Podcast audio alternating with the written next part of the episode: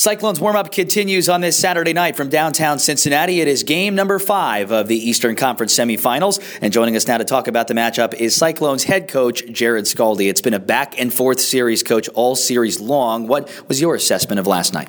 Well, I think overall uh, we needed 18 guys. I felt that uh, we, our battle level and our compete level wasn't the same as it was in game three. And, um, you know, I'm not talking uh, a, a, big amount, I think, in a playoff series or any time in the playoffs, any kind of dip in your, your, your commitment commitment to working and battling uh, makes a big difference. And uh, um, you know, I just felt that their team uh, was a better team. I thought they outworked us in certain areas, and, and they got the breaks because they worked for them, they earned them. So you know, we've got to be better as a group. I thought we had uh, you know a few lines going, a few deep pairings going, but overall, we're going to need 18 guys tonight. Gwinnett got off to a fast start last night. What kind of things do you want to see changed a bit for this next game? Well, again, that first goal, I thought, uh, you know, we had a couple opportunities early on, and they capitalized on their six minutes into the period. So, um, again, getting that first goal is such a big uh, momentum uh, grabber in, in, any game, uh, especially in the playoffs. So, again, we want to come out the same way we, we have been. We want to gain that lead. We want to come out with that, show them our work, show them our, our battle level. And, um, you know, tonight we got to be doing a little bit better job of that. The neutral zone seems to be such a critical area, and I think it is every night. But over the last two games, you consider the differences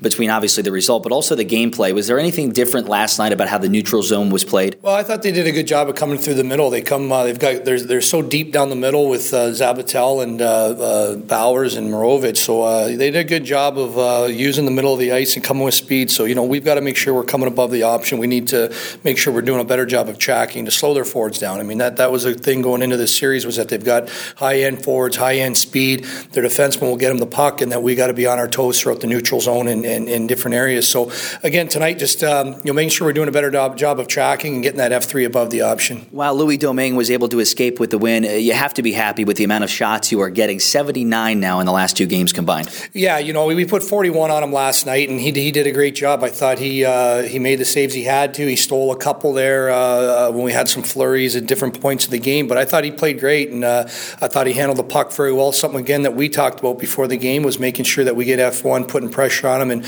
maybe creating a turnover. But I thought last night uh, he was very effective at playing pucks, and as the game went on, uh, he made a couple, three, four clears himself that really, uh, really helped their uh, their penalty kill out in different areas. So, um, he, you know, he's a big guy. He's uh, he's had a good series. He's had a good playoffs. Um, you know, put 41 on him. You expect to get maybe a few more, but again, our message doesn't change. Keep keep getting pucks on him. Keep getting traffic to the net. And the other thing is, and I talked about it on the air last night for a minute. It seems like he is just that close to, to breaking down behind the net. He's been so close to turning pucks over, and it seems like your guys are really buying into the attack mentality when he comes out of the paint. Well, absolutely. I think a guy that plays a puck like that, you know, you're bound to make mistake or two here or there, and, and we're just hoping it's in one of those situations that can really help us. So you're right, Nick. I thought there's a few games uh, in game three and game two that we came close to to maybe uh, getting an opportunity from him, but uh, like I said last night, I thought he was a little quicker to pucks and stuff, and, and we're going to continue that. I mean, uh, anytime a goaltender plays a puck, we got to make sure we put pressure on him and seal the walls, and,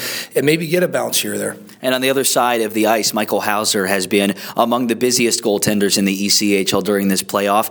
And the big question, I think, in everybody's mind is does he go back in for game five? Oh, no question. Michael Hauser's been uh, so big for us in these playoffs here. It wasn't even a, a question uh, uh, after the game or this morning about who's going to play. I think, uh, you know, he's such a competitor. He's such a proud guy. And, uh, you know, I thought he played well again last night. I mean, we didn't score enough goals, and I thought we had some breakdowns defensively that re- he really didn't have any opportunity on. So, you know, Michael Hauser's going to go in that tonight. And I talked with Matt McDonald about this in the pregame show last night, but I wanted to get your thoughts on it too. The importance of Trevor Lewis and what he's meant to this offense, getting a goal, just his second in the postseason, yet he's atop your scoring leaderboard with 11 now. What has he meant to this offense? Well, I mean, he's been uh, he's been so great in the playoffs. I mean, he's been very good for us uh, when we got him uh, partway through the season, but this playoff series really stepped it up a notch. He can play in all situations. He creates so well. He sees the ice so well. Uh, he's got a very high, high uh, hockey IQ.